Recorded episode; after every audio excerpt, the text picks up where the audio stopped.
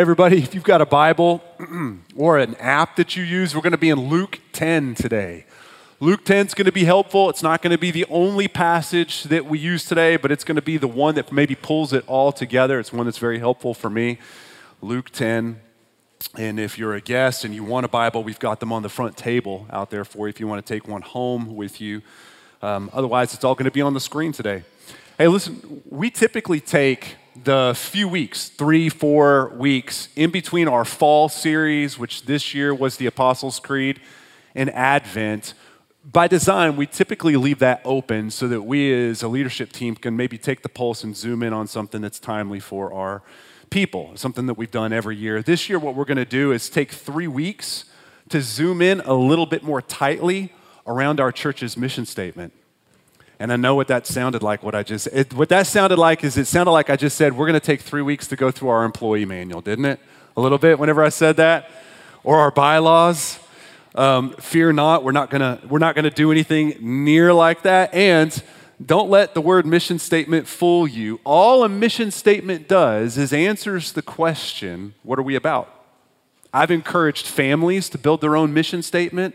I've, I've encouraged people to build your own personal mission statement because I, I'm a big believer in mission statements. Businesses have them, and we typically don't really pay much attention to them, right? Because they're usually kind of wordy. Sometimes, if you were to take the business's name or the company's name out, you wouldn't even know, you wouldn't be able to match the business with the mission statement. So we just imagine churches and their mission statements to be somewhat similar. A lot of church speak crammed into some maybe nine to 15 words that you're not going to remember. It's buried into the recesses of somebody's website. The staff might not even know it. But that's why there's so many books and consultants on how to build the bigger, better, faster mission statement that serves everybody's purposes. Um, it's big. It's a big business. We've hired consultants for that. I've bought a lot of the books. I've walked with a lot of church planters on how to build and develop a mission statement. And this is why I'm a big believer in them. They're great for navigating when fog comes. When you've got two decisions and they're both good, or a decision between two things and they're both bad basically what a mission statement does is it reminds you, ah, but this is what we're about. It reorients us when we're in that fog. This is the mission statement for Tesla, okay? Tesla says that their mission is to accelerate the world's transition to sustainable energy through increasingly affordable electric vehicles in addition to renewable energy generation and storage. See how they just they did the best they could, right? To take all these words full of meaning and put them together. You're almost bored reading it before you even get halfway done with it, right?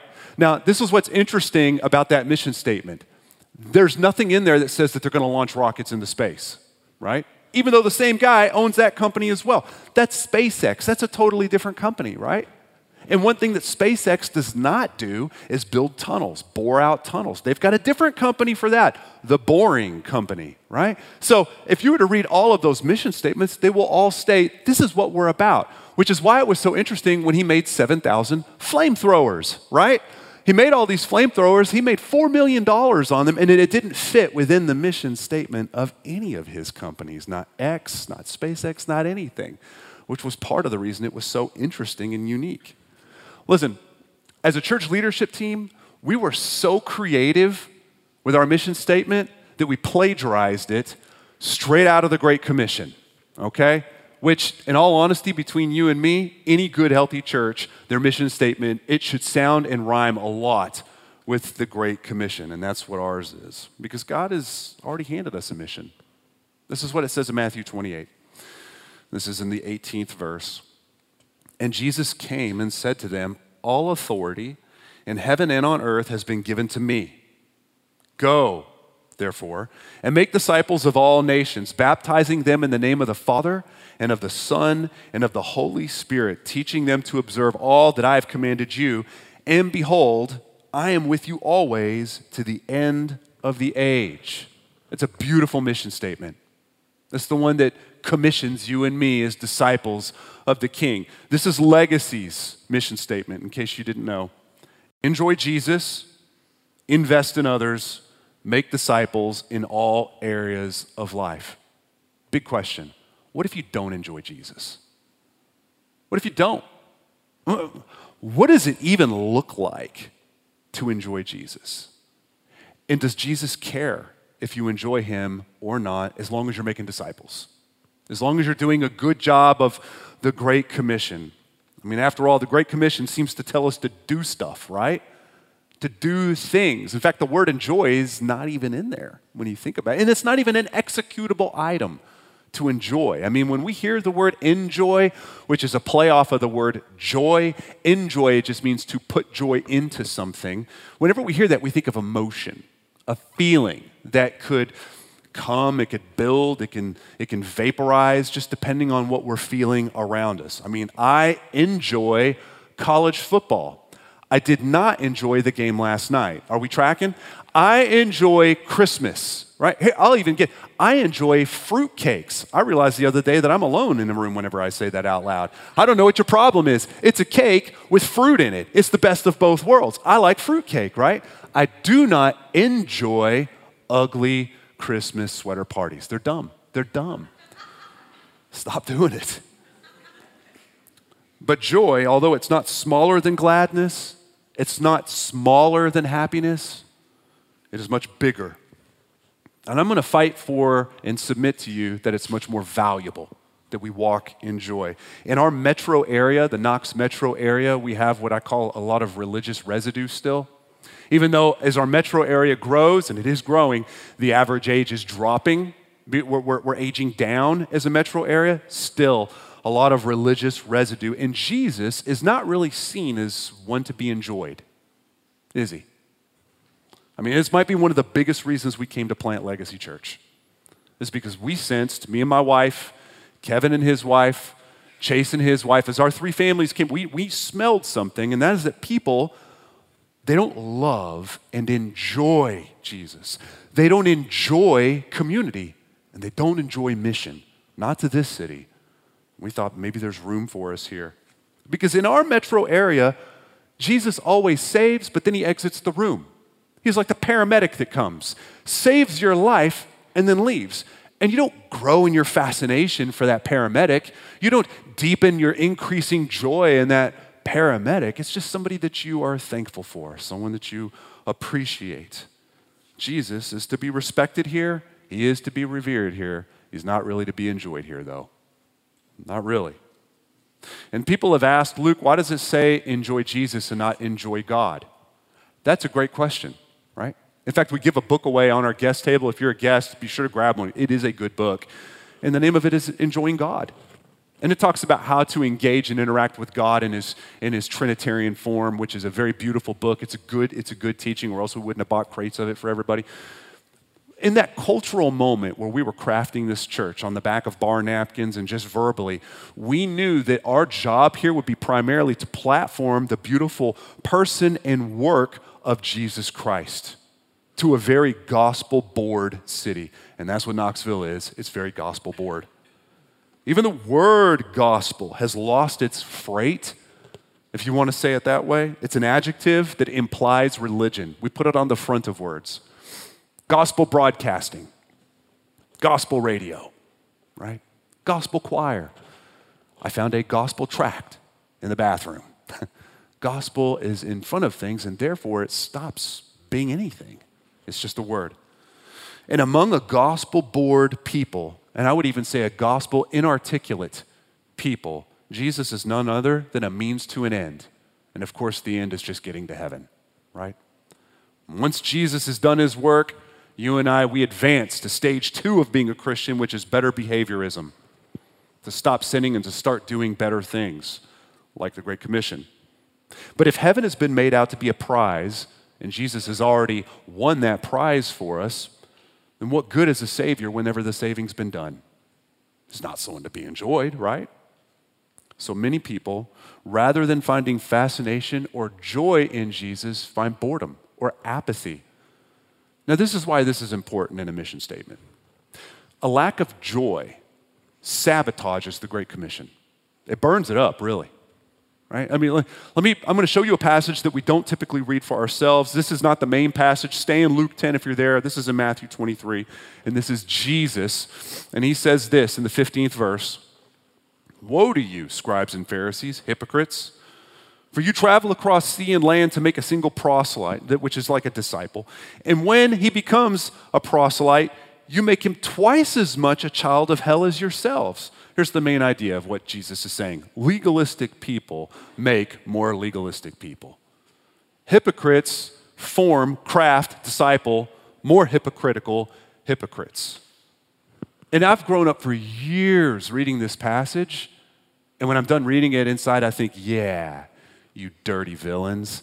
You travel so far and you spend so much time and energy, and the disciples you make are twice as bad as you are. And I don't ever really read it for myself. We, we shouldn't be so quick to discount this passage. We too form disciples after ourselves, right? Our discipleship. When you disciple your kids, you disciple your spouse, you disciple your neighbors, those you work with, those you play with, those who are across the room, those who aren't here but are part of this family. When you disciple people, that's not unflavored. It's, it's not without your influence, it's not in a vacuum. I remember as a young Christian, maybe 20, 21, I remember being discipled to look like Christ, but it wasn't without the fingerprints of the men and women around me. I remember, I remember the, the coin dropping in my mind and thinking, oh, so so that's how you pray.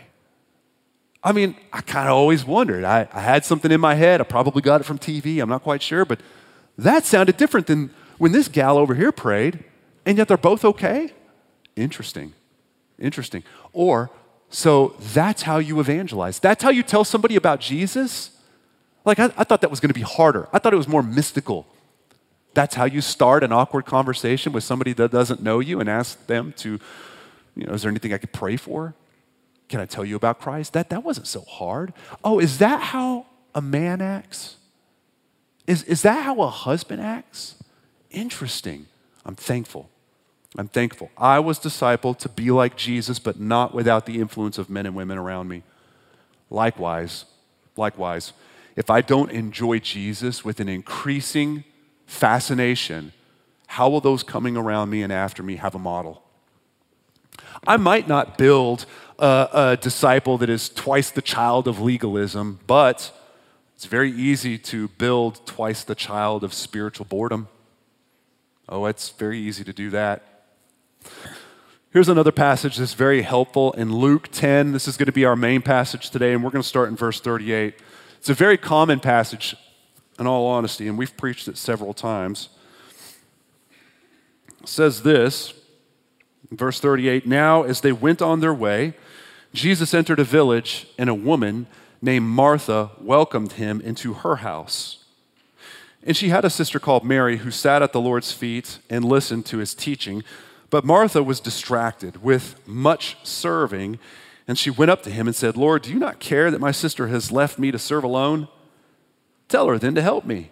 But the Lord answered her, Martha, Martha, you are anxious and troubled about many things. But one thing is necessary Mary has chosen the good portion, which will not be taken away from her. Okay. It's hard to imagine Jesus having friends, by the way, isn't it? These weren't just disciples of Jesus, these were his friends, just like we have friends. Now, they were also his disciples, but these were, Jesus loved them. I get the feeling when I read this that Martha is executing her bestest hospitality that she has. You could see that she's really putting her shoulder into it. That's how I read it anyway. You know what's cool about this passage, by the way? Separate sermon, I can't preach it today, is that God came to earth as the ultimate form of hospitality to you and me. Right? Hospitality is not just having people over for dinner. That is a manifestation of hospitality. Hospitality, the idea behind the word is just grace extended to outsiders. That's what hospitality is, right? And so God is the most hospitable host who has ever lived because he came to us. And what we have here is this beautiful picture of Martha serving the one that ultimately came to serve her. She's hosting the ultimate host. This is rich with gospel texture. But that's not where we're going today. Martha sees her sister not being helpful. Family, am I right? Right? That's what's happening right here and she petitions Jesus to persuade her to help. And Jesus doesn't. Instead, Jesus says that Mary made the best possible choice of all the portions. Portions think food, think selection at the table. Of all the portions, she chose the best to sit, to listen, to savor, to enjoy what was happening in that moment. Now, then the story ends. Then it just ends. You ever notice that? Not much, not much of a story resolution. I always imagine, I, this is because I'm much more of a Martha than I am a Mary, right? I'm, I'm, I'm very anxiously busy. I'm over busy a lot of times, so I can be very distracted like, like Martha. I always imagine Jesus finishing the statement and then kind of looking down at, at Mary and going, But you could help a little bit, right? I mean, you could get up and maybe help her put some stuff up, and then everybody could come and sit down, and we can. Ch- That's how I imagine it. It's probably not what happened. Probably what happened is Martha put her stuff down, came and sat down at the feet of the King of all creation, and listened to the words of life. That's what I imagine is probably more likely. But Luke doesn't say. After all, it's not the point of why Luke is telling it. But what is the point of Luke telling it? Why is this in your Bible? Isn't it interesting? It's not a story just for story's sake. Why exactly? Why do we have it? Here's one application for this story in our life. You and I, we have a real temptation to swap resting in rejoicing for Jesus, resting in Him, rejoicing in Him, for distracted busyness for the sake of Jesus. We could swap the two, right? And when I say resting in Jesus, I don't mean a lack of activity, I mean a lack of busyness, and there is a difference, a big difference, really. It's possible to be highly active and in motion with a rested soul. And conversely, it's very possible to be overbusy of the soul and overbusy with your life. But the gospel good news, the good news of God for mankind in the person of Christ for you, this good news leans us forward into great activity. The gospel creates a people in motion, not in stasis, but the heart is at rest. We have a rested heart. This is why you and I are free to have a rested heart, although we're exhausting ourselves physically, emotionally, we're rested. Our soul is rested. And that's because we no longer have to placate an angry God. We no longer have to impress God. That work has been done for us, which is why Christ cries out, It is finished. There's no one left to impress. There's nothing left to prove. There's nothing left to earn. This is the beauty of the gospel, or the gospel is no longer good news. So in our story, Martha is anxious over many things, he says, which just means that she's got a busy soul. She's busy, she's over busy. But she's well intentioned, she's thoughtful, right? She's doing something good, she's just distracted the beauty of this little story is the contrast it builds for us. And anytime you see drastic contrast in the Bible, that's typically where the lesson of that story is buried. And that's the case here. Mary, by contrast, orients towards Jesus, the better portion, his presence, his words. I think whenever I read this, I think of David in Psalm 16 saying, as a busy king with a rested soul, The Lord is my chosen portion of all the king's portions, and I'm sure he had a few, he said, The Lord is my chosen one and my cup. He says, You hold my lot. The lines have fallen for me in pleasant places. That's just another way of declaring the favor of God over him. he says, Indeed, I have a beautiful inheritance. This is what this story teaches you and me. It teaches us the gospel shaped posture of being before doing. So important for us. Being before doing. Before the gospel is a call to do anything, it's a call and an invitation to stay, choose the better portion, and be. To enjoy. Boy, we flip this, don't we? So naturally, we flip this. We think and we must behave well in order to earn a place at his feet. Certainly, the Great Commission tells us to do things, right? It says that we need to make disciples to, to do something.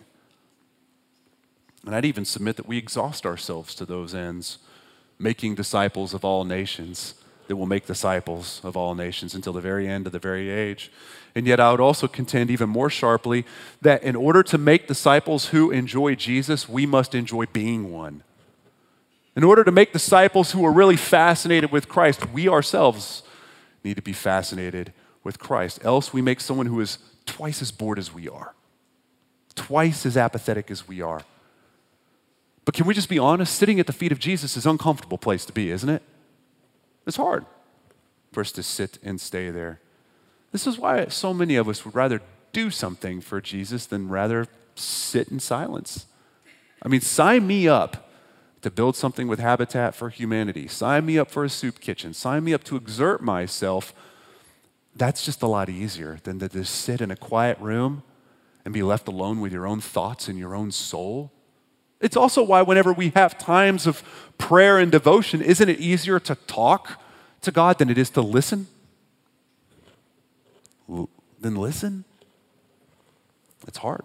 We simply don't feel like we deserve to be there, right, at His feet. We feel like we don't deserve to be there until we accomplish some level of self proving and better behavior.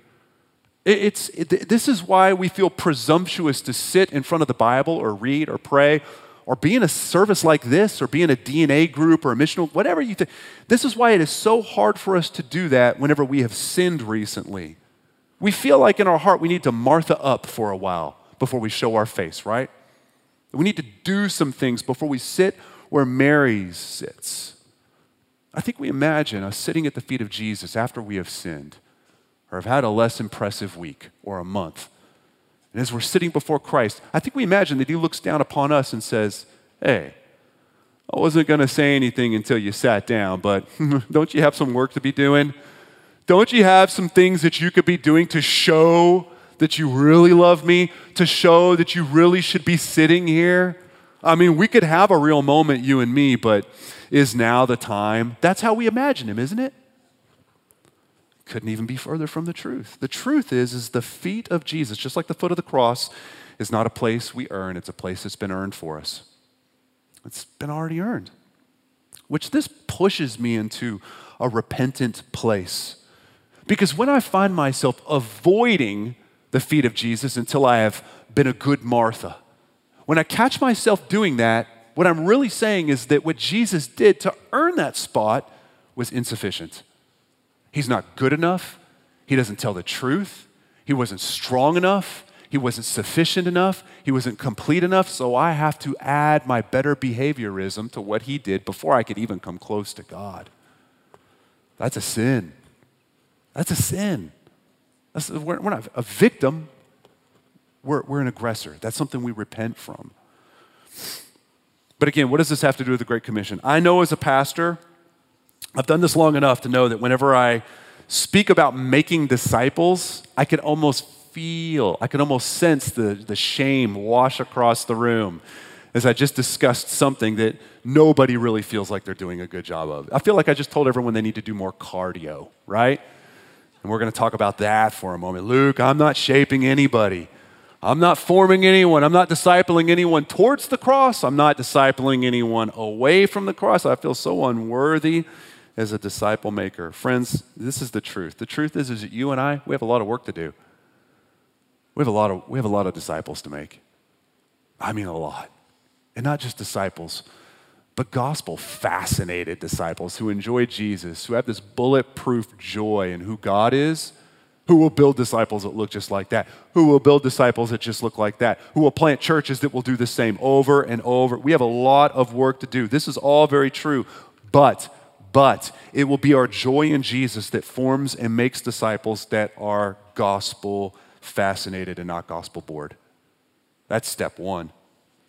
If you want to see Knoxville change, and I assume you do, it starts, step one, enjoying Jesus above all things contain deeper longings for Christ above all other longings, have more profound fascination for Jesus than anything else in this world, above all things.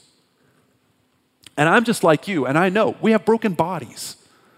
And we're doing broken things in broken days, right? And we don't always feel like we enjoy Jesus. We don't, we don't even feel like we enjoy anything. Some days we just feel bored in general, right? Some days we don't even feel anything. It's just a day. Just chalk it up to just another day. So, how do we enjoy Jesus when we really don't enjoy anything? That's a big question. Let's look at John 15. You could turn there if you're fast. Don't worry about it if you can't, because it will be up on the screen. But in verse 8, yeah, we'll start in verse 8 of John 15. By this my Father is glorified, that you bear much fruit, Okay, so starting to sound a little bit like the Great Commission, just for a shade. That you bear much fruit and so prove to be my disciples. As the Father has loved me, so I have loved you. Abide in my love. If you keep my commandments, you will abide in my love, just as I have kept my Father's commandments and abide in his love. So it sounded it sounded a little bit like the Great Commission. It had some elements. And then he says this These things I have spoken to you, that my joy may be in you, and that your joy may be full. Imagine that. Boy, we rattle that off. That's a profound statement. Because when I think of all the people that have contained joy for any amount of time in their life, I think Jesus probably had the most. I think he had the most joy. And he's saying he wants to put his joy in us. Not that we'd have a little bit, but we would have it to the full. How does that happen? How on earth do we get that? Well, it's a gift. Deep from the treasuries of God's richest grace and favor on us, it's a gift. His joy that He builds inside of us, despite us. The joy that He creates in us, totally despite us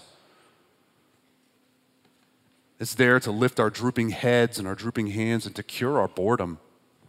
Galatians 5 22, there's a moment where Paul speaks on this, and it helps me right here. He says, The fruit of the Spirit is love, joy, joy, peace, patience, kindness, and then so many other beautiful things. And I think that there could probably be some things added to that list. I don't think it's just secluded to that, that those few descriptors.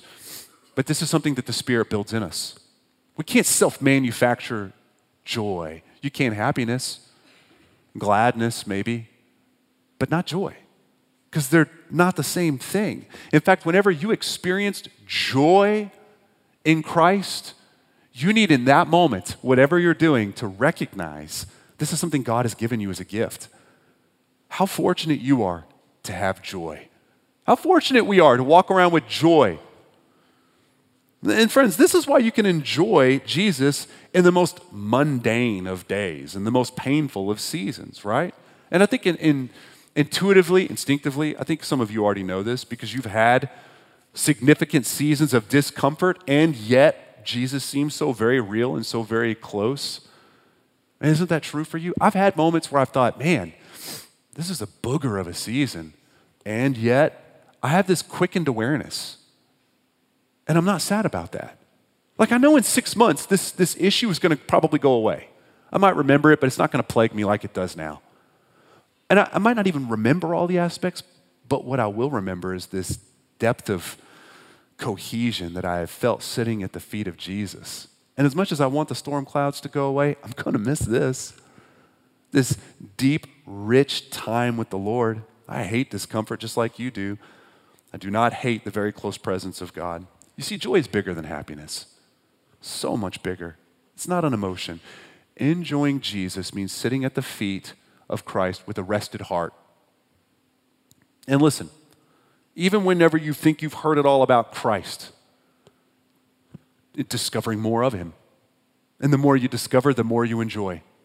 And the more you enjoy, the more you discover. I think what we do sometimes is we think we've heard so much about Christ, there's nothing left to plumb. There's no more depths to go. There's no more far reaches to, to discover Christ. Kind of like what we do with our spouses.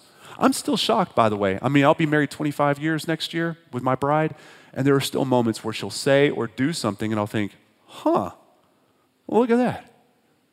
I, think I, I don't think I knew that about her, right? And she is a finite person. She's contained. Jesus is uncontainable. You think you've heard? Friend, you haven't even started to meet Christ yet. You haven't even met. We have scratched the surface of the reality and the beauty of Christ.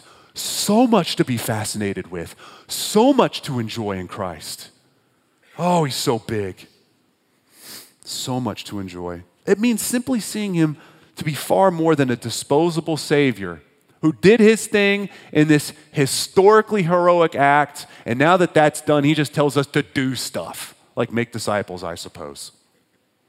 But listen, when your life is dreadful and dreary, or maybe worse, just bored, when that's your life, you can pray and ask God to build joy in you. Did you know that? That it's that easy? See, you thought I was going to give you 10 steps to have joy, didn't you? Or at least two. Luke, give us something to write down. Two steps to have joy. I don't have it, I want it. How do I get it, right? You just, you pray. We think that our faith in God follows our feelings. It's swapped. Our feelings for God follow our faith. So whenever you approach God with this faith drenched prayer, this trust framed prayer, that's where joy will begin. And it doesn't have to be a complicated prayer. Jesus, I need joy. Period. New sentence. Jesus, I know that if I see you more clearly, I will enjoy you more. And I just don't see you very clearly. Christ, could you show me something new about yourself today?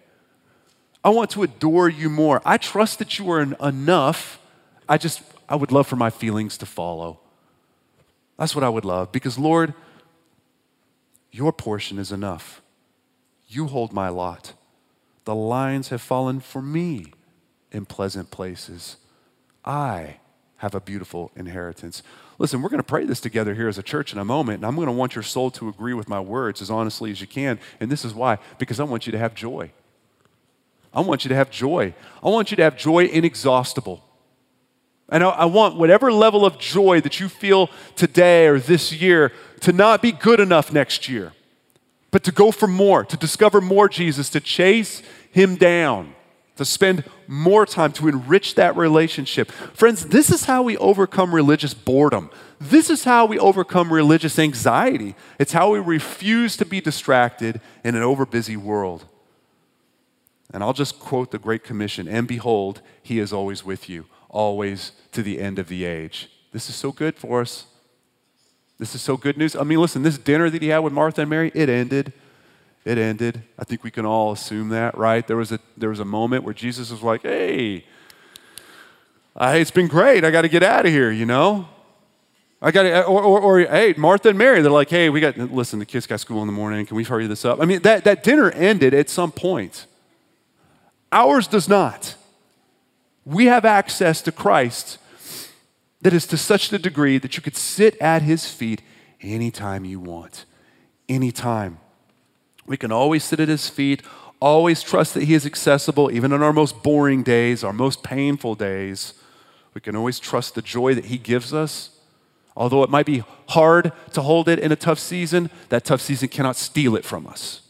It cannot steal it.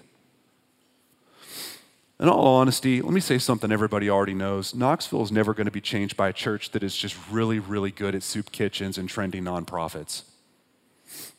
We're just not going to build enough cool coffee houses and give the money to some country that we've never heard of or never traveled to. We're, that is not how we're going to change this city.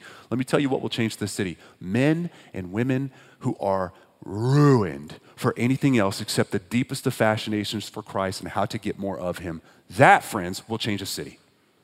That'll change your life. It will change your block. It will change this city. Man, I've got so much to, to repent for in a sermon like this. Let me ask you the question, before, we're about to end here in just a moment. Are you comfortable at the feet of Jesus? Honestly. Honestly. Are you comfortable there? Or do you always feel like a round peg in a square hole? Like there's some work you need to do. Sure, he'll tolerate your presence, but he preferred that you have some more badges on your vest before you deigned to sit down. Let me ask another question. Are you busy and distracted? Do you prefer that over enjoying Jesus? These are areas for you and I to repent, right? For us to say, Lord, I'm sorry, because what I'm really saying is, is that you're just not good enough. I mean, I would never say that out of my mouth. But with my life, I'm saying that you're insufficient. I mean, I would never, I mean, theologically, I don't believe that. But what I'm really saying is, is I don't think you were telling the truth whenever you said that Christ was sufficient whenever you said that it is finished, I mean, I believe it, but I don't believe it. That's a point of repentance for you and me. That's a point where we, we drop to our knees and we cry out and we say, God, forgive me. I need you. Go ahead and stand with me. We're going to finish up with this, but I, I will say this if you're here or you're watching online and you are far from Christ, Christianity is something you're just kind of flirting with, looking at, analyzing, assessing, however you want to say it. let me just say that one thing that the Great Commission tells you and me is that there is an authority and it is not us. All authority in heaven on earth has been given to not you. Has been given to not you. And part of the thing that we see in a new life won to Christ is an authority swap. The authority that we've always carried over our own lives to say, I am boss, we hand over and we say, I am disciple, you are king. You are king, I'm no longer king. Right? And it's a pretty big thing. That's something you're, you're going to need to wrestle over because a million sermons could come out of that that vital truth. And we're all, the path of Christendom, the path of Christianity is learning how to daily, moment by moment, stop being the authority. Your will, not mine. That's just all of Christianity. That's just part of being a disciple who's growing, right? But let me tell you this if you're far from Christ either, you will have joy in your life. You will have joy that you've never had. Not, not, I mean, this world, in this world, you've never had joy in this world. You've had moments of happiness, you've had a glimmer of gladness, and then it goes away just like that, right? It's not joy. And you know that. You know what I'm saying. And I will even say this joy will not be found by chasing heaven down as fast as you can, but the Christ who radiates heaven with his own glory. It is in Christ, not just in heaven, that we find the deepest of joys and the deepest of fascinations. So, yes, that's why we have it stated as such in our mission statement to enjoy Jesus. Amen? Amen.